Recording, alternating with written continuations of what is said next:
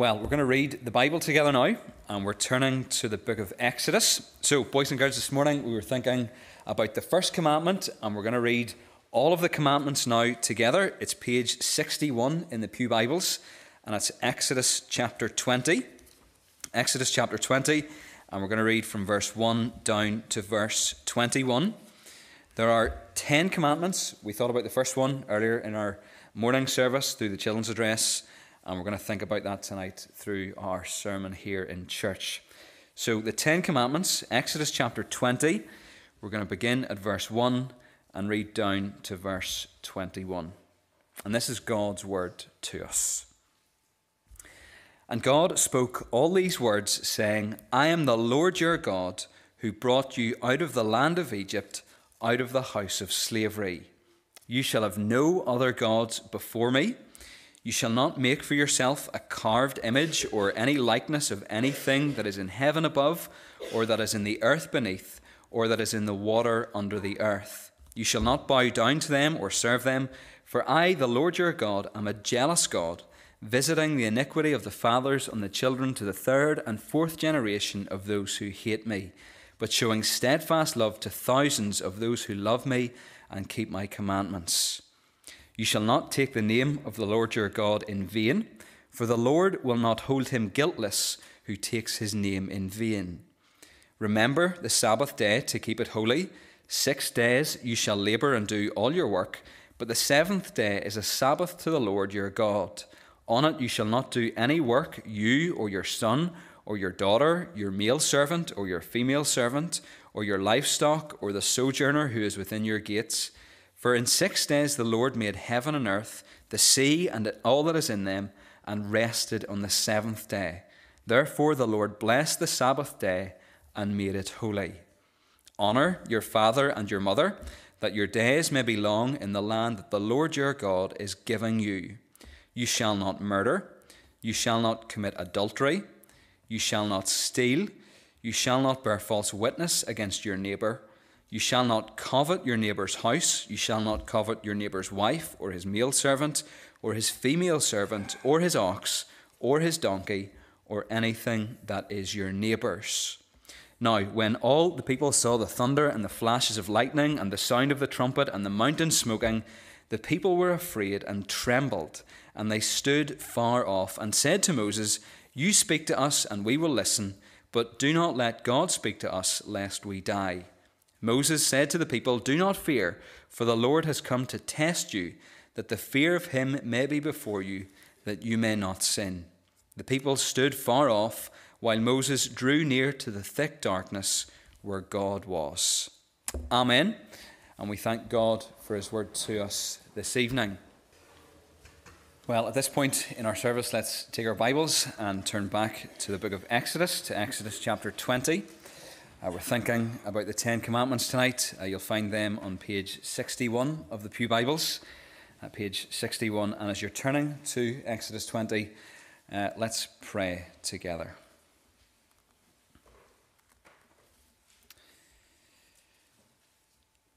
And as we pray, we pray the words of Psalm 19. The law of the Lord is perfect, reviving the soul. The testimony of the Lord is sure, making wise the simple. The rules of the Lord are true and righteous altogether. More to be desired are they than gold, even much fine gold, sweeter also than honey and drippings of the honeycomb. Moreover, by them is your servant warned. In keeping them, there is great reward. Let the words of my mouth and the meditation of my heart be acceptable in your sight, O Lord, my rock and my redeemer. Amen. Well, this evening we're starting a series within a series. Over the past year or so, we have been coming and going from the book of Exodus. Tonight we're going to pick that series up again and look at the Ten Commandments together. Over the next couple of months, we're going to think about each commandment individually.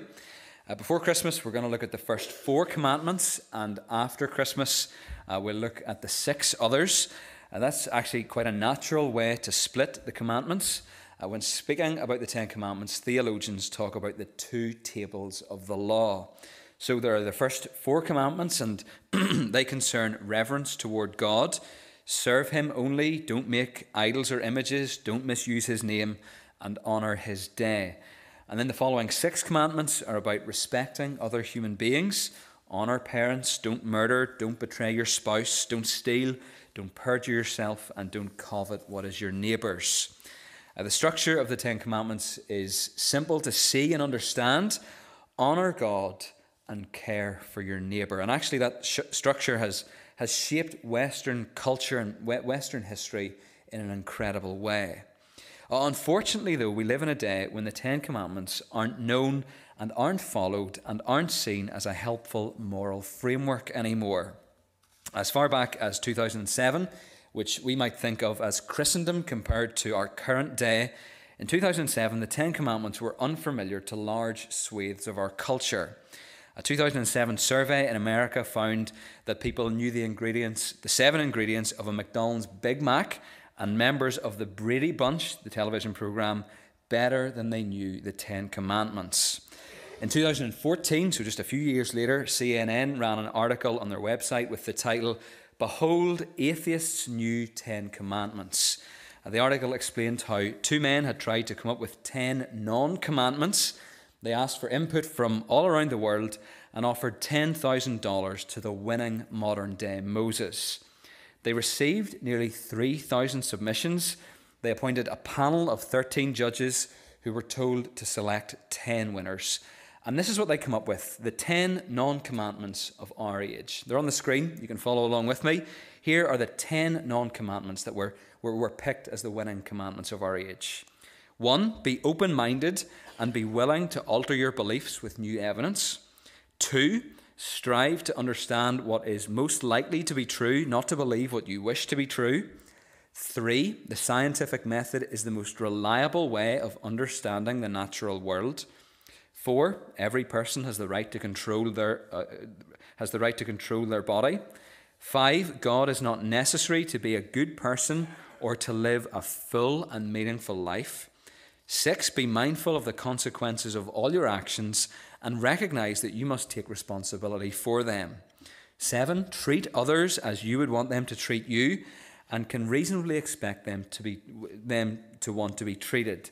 Think about their perspective. Eight, we have the responsibility to consider others, including future generations. Nine, there is no one right way to live. And ten, leave the world a better place than you found it. Now, what do you think of those? I think two things. I think there's a lot of waffle in there, and they're definitely not as memorable as the actual Ten Commandments given to us in the Bible. I mean, tr- try imagine learning those off in Sunday school. It would be pretty difficult to learn those 10 non commandments off. But, but here's the thing the, the, those 10 non commandments perfectly capture the default moral code of our day. Yet they're full of stunning contradictions. The most notable contradiction being that they say you don't need God to be a good person or to know how to live. That's number five. But number seven, non commandment number seven, is a summary of the golden rule which came from Jesus in Matthew 7, verse 12. Broadly speaking, society has, has removed what it believes to be the shackles of the Ten Commandments, but so has the church. Unfortunately, we live in a day when the Ten Commandments aren't known and aren't followed by professing Christians. You've maybe heard or used the phrase Christianity isn't about rules, it's about relationship. Uh, that has been a popular slogan in recent times. It's been the tagline of evangelistic messages, and it's an attempt to solve a PR problem. The, the, the, PR problem is that, is that God in the Old Testament is so often understood to be the grumpy lawgiver among other things saying Christianity isn't about rules, it's about relationships, trades the grumpy, law giving God for the compassionate New Testament God of grace. Now, you know, or at least I hope you know, that God is the same in the Old Testament and in the New Testament. His character doesn't change. The God of the Old Testament is the same God revealed to us in the New Testament. But is Christianity about rules or is it about relationship? The Christian faith is absolutely about relationship, but while our faith is personal, it's also communal. We're saved into a special relationship with other believers. Christianity is about a relationship with God and others, and because that is true, Christianity is also about rules. Rules show us how to live in those relationships, and rather than threaten or constrain relationships, rules enable relationships. Imagine that you're a substitute teacher and you're looking for work in primary schools in your area. What, what kind of school would you rather go to? One that has established and respected rules posted on its website, or one that doesn't, one without? R- rules make sure that the one in charge is honoured and they look after the interests of others as well. And the thing is, too, Jesus did not pit up rules against relationships. He said, If you love me, you will do what? How, how would you fill in that blank? Jesus said, If you love me, you will. How does it finish? You will keep my commandments. John 14, verse 15. If you love me, you will keep my commandments. We need to be very careful about legalism, about attempting to earn favour with God through obedience to the law. But we need to be careful that we don't forget the beauty of the law either. It's as our call to worship has reminded us the law of the Lord is perfect, reviving the soul. The testimony of the Lord is sure, making wise the simple. We should love the law because we love Jesus and because Jesus loved the law. He was perfectly obedient to it, and if we know and follow him, lawfulness will mark our lives. To obey the law is to look like Jesus Christ. You're here tonight you come to the evening service because I assume you want to grow in your faith, you want to go deeper with God, you want to know more of Him, you want to become more like Him. This series is going to help you do that because as you obey the law, you will become more like Jesus. The law or your obedience to the law is not the basis of your standing before God, but the law will help you to know how to live as a follower of Jesus in this world. Let me give you a quote at this point that is really helpful. If you're taking notes, you might want to write this down. It's from a Puritan minister called Samuel Bolton. It's going to come up on the screen. Samuel Bolton said this about the law. He said, The law sends us to the gospel that we may be justified, and the gospel sends us to the law again to inquire what is our duty as those who are justified. Let's read it again. The law sends us to the gospel that we may be justified, and the gospel sends us to the law again to inquire what is our duty as those who are justified. Let's just unpack that quote for a moment. Let's leave it on the screen. The law sends us to the gospel. One of the functions of the law is that it convicts us of sin. I don't know about you, but I always find it very convicting when the Ten Commandments are read out loud in worship in church. In the Bible, there are different words for sin, and they all describe sin in different ways. So the word sin conveys the fact that we all fall short of the mark. There's the word iniquity, and that has the sense of twistedness. We're twisted and warped because of sin. Uh, and there's also transgression. And the basic idea with that word is that we've crossed the line. God has given us the law, and we cross the line. That, that, that's why it's convicting to hear the Ten Commandments read out loud. The Bible condemns lawlessness. John, 1 John 3, verse 4 Everyone who makes a practice of sinning also practices lawlessness. Sin is lawlessness. The, the very definition of sin is rejection of law. We are all lawbreakers. We have broken the law of God. We haven't kept it perfectly. So when we hear the law, we're driven with lights blazing and sirens flashing to the gospel. But when we've come to Christ, when we've been justified by Him, the law tells us how to live. The law sends us to the gospel so that we may be justified, and the gospel sends us to the law again to inquire what is our duty as those who are justified. that's very clear from the first words of the Ten Commandments, the very first words of, of Exodus 20, before any imperative is issued, are about the funda- fundamental motivation for all that follows. And they remind us of God's grace his love set upon the Israelites before they had a chance to obey any of his commands. Just look at how the Ten Commandments begin in Exodus 20. It says, And God spoke all these words, saying, First of all, I am the Lord your God, who brought you out of the land of Egypt, out of the house of slavery. Then, command one, you shall have no other gods before me. And command two, you shall not make for yourself a carved image, and so on. The, the crucial thing to see is that the commandments begin with an unmistakable reference to God's prior saving action. He declares himself already your God. He has already brought you out of slavery. Here's the logic in simple terms You are loved, now obey. You are loved, now obey. It's not obey and you will be loved. So many people think that it's the second obey and you'll be loved, but it's the first. You are loved, now obey. You, you are loved, you've been saved, you've been brought out of slavery. Uh, go, going back into chapter 19, you're God's treasured possession, you're a, a kingdom of priests and a holy nation. Now you should obey.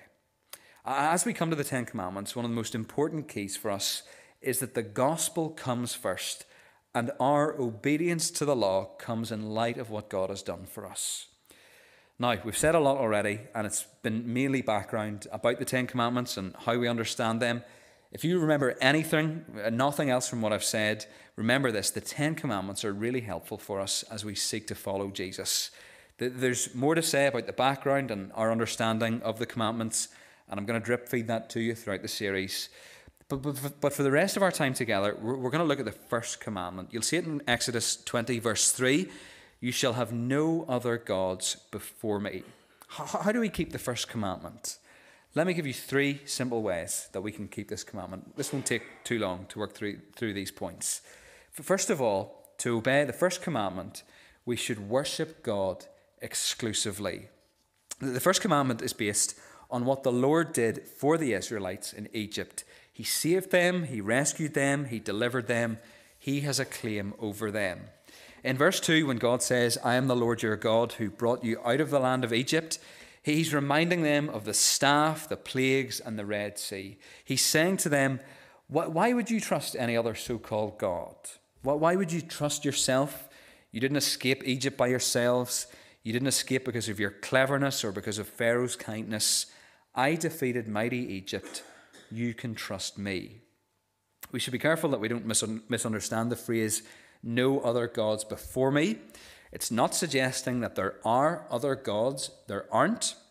The Mosaic, the Mosaic covenant, the whole Bible, in fact, clearly presumes monotheism, the doctrine or belief that there's only one God. No other gods should be worshipped because, in reality, there are no other gods but Yahweh. the, the Apostle Paul makes this point clear. Excuse me. The, the, Apostle Paul makes this point clear centuries later in 1 Corinthians 8. He writes the following. Let me take a drink and then I'll read it to you. So, Paul in 1 Corinthians 8 says, For although there may be so called gods in heaven or on earth, as indeed there are many gods and many lords, yet for us there is one God, the Father from, from whom all things and for whom we exist, and the one Lord, Jesus Christ, through whom we are through whom all things through whom are all things and through whom we exist. So, what Paul is saying is that the gods of this world are only so called gods, they don't exist in any real sense. There's only one supreme being in the universe, and he demands to be worshipped alone. Now, the people of Israel really struggled with this at times, and actually, we really struggle with it too. The fancy word for the trap Israel fell into again and again is syncretism. God's people were constantly tempted to, to make their faith a both and religion, whereas God said it's either or. So think of Joshua renewing the covenant at Shechem put away the gods that your father served beyond the river and in Egypt, and serve the Lord. I think of Elijah on top of Mount Carmel. How long will you go limping between two different opinions? If the Lord is God, follow him, but if Baal, then follow him. And the people did not answer him a word. To think of Jesus reminding his followers in the Sermon on the Mount that no one can serve two masters, for either, either he will hate the one and love the other, or he will be devoted to the one and despise the other. The default with God's people then and now has always been that little word and. The Lord is fine, but we want the Lord and Baal. the Lord and Asherah, the, the Lord and money, the, the Lord and power and influence, or whatever it might be. We're, we're quite happy to have God in our lives as long as He only fills part of our lives. But God has no interest in being one important person among many.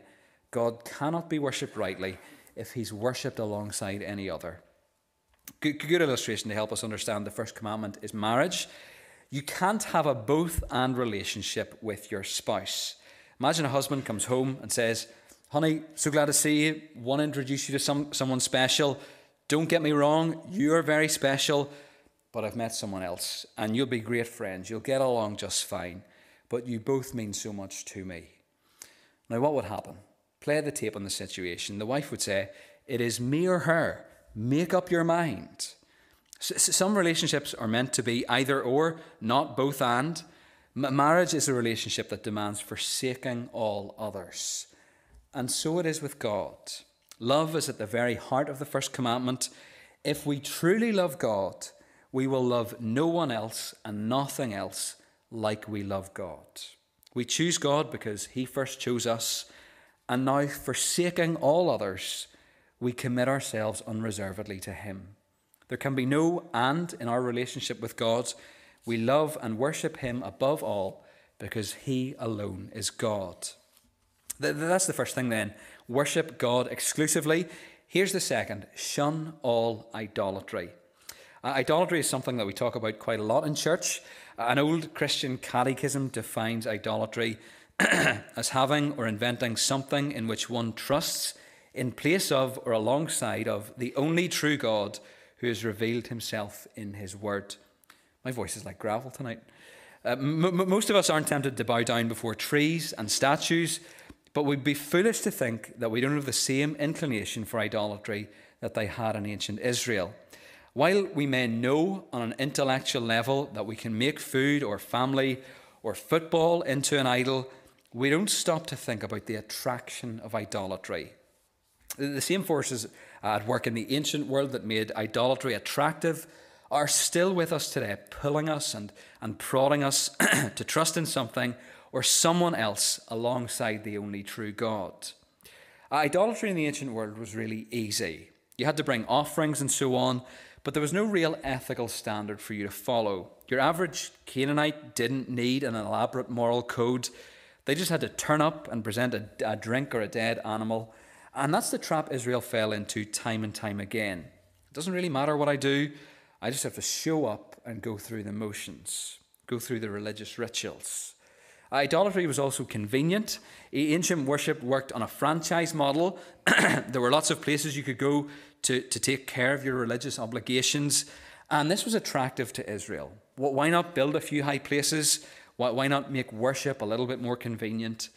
But God called for worship in one place at the tabernacle and later in the temple. And idolatry was normal. Everyone else, though their gods had different names and did different things, did religion the same way. The Israelites were unique in the ancient world. God's people didn't just have a few special rules, their understanding of God and of how to worship Him was fundamentally different. But it's very hard to be a religious minority. It's not hard to see why idolatry was so attractive and, and why Israel was, was constantly tempted to adopt the same practices. The religion of the world was easy, convenient, and normal. And we're tempted by the same things, aren't we? Easy religion that doesn't require much from us, convenient religion that means that we can follow God ourselves but not be accountable to a wider church family that normal religion, that means we're just like everyone else, that we fit in with everyone else. There's nothing different about us, really. The, the first commandment comes to us, though, and says, Worship God exclusively and also shun all idolatry. But it tells us something else. It says, Turn to Christ uniquely. Uh, as we're going to see through this series, the, the, this first commandment, like the others, is transformed by the coming of Christ. By transformed, we're not saying these commandments don't apply to you anymore, but the way they apply and the way we obey them does change. A better word might be the word transposed. If you're in any way musical, you'll know what that word means. It means uh, if you transpose a piece of music, the melody stays the same, but it's played in a di- different octave or in a different key. And that's sort of how it is with the Ten Commandments. The Ten Commandments uh, change from the Old Testament to the New Testament. It's the same score, but it's a different key. The, the, these commandments are still commandments for the church, but they've been transposed by the coming of Christ. We can think of this first commandment in relationship to Christ as a tale of two mountains. So God came down on Mount Sinai saying, Worship me alone. Then, about a thousand years later, he came down on the Mount of Transfiguration and said of Jesus, This is my beloved Son, listen to him. It's amazing that the God who said, Worship me and listen to my rules, now tells us to listen to his Son. On this side of the cross, the, the first commandment means giving to Christ the worship he deserves. He is the one mediator between God and man. He is the radiance of the glory of God and the exact imprint of his nature. J- Jesus himself said, If you had known me, you would have known my Father also. From now on, you do know him and have seen him. In other words, Jesus has the audacity to say, If you know me, you know God. If you follow me, if you love me and worship me, you worship God. When you see me, you have seen God in the flesh.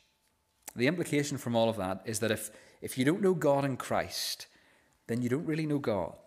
The first commandment can't be properly obeyed unless we worship the one alone who is the true God. It isn't enough to use the word God or to belong to a monotheistic religion. We're not worshipping the one true God unless we're worshipping the God and Father of our Lord Jesus Christ. There's only one God, and we should worship Him exclusively, shun all idolatry, and turn to Christ uniquely. There's only one God, no other gods except me, as we said with the boys and girls this morning. Now, all of that is very well in theory, but how, how do you make this live? You, you're here tonight because you want to grow in your faith. How are you going to live out the first commandment this week? In his commentary on the first commandment, Calvin says that we owe God four things adoration, trust, invocation, and thanksgiving. And each of these can be applied to Christ as we seek to obey the first commandment. So, in adoration, we worship Christ. In trust, we treasure Christ. In invocation, we look to Christ. And in thanksgiving, we find grace in Christ. That, that, that's how we obey the first commandment as, as New Testament Christians.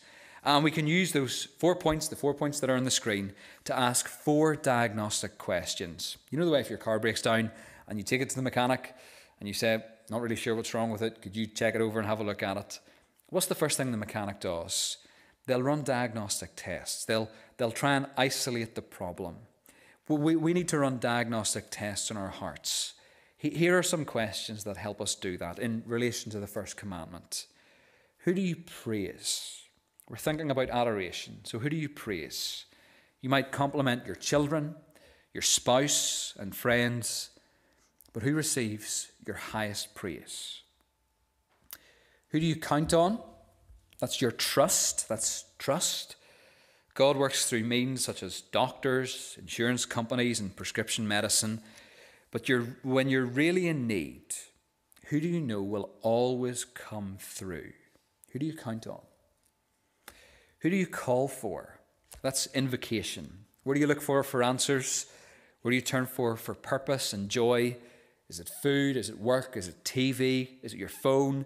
Is it your social media profiles? Or is it the God of the universe? The God who is so big, so strong, so mighty, there's nothing he cannot do. And who do you thank? Where do your good days come from? Who made the trees and the stars and everything that you see around? Questions like those uh, help to reveal the gods in our lives. The, the one we praise, the one we count on, the one we call for, and the one we thank is the one we worship.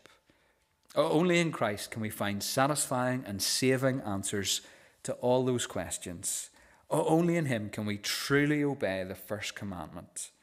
He alone is worthy, willing, and mighty to save. So as we go into another week, let's remember His command to us You shall have no other gods before me. Let's pray together.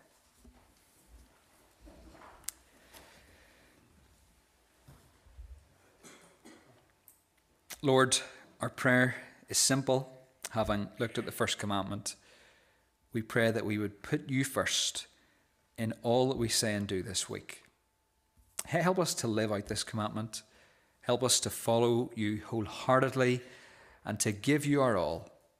We thank you for Jesus, the one who has kept the law perfectly so that we can know you.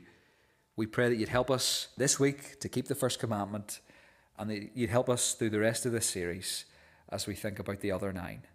And we pray all these things in Jesus' name. Amen.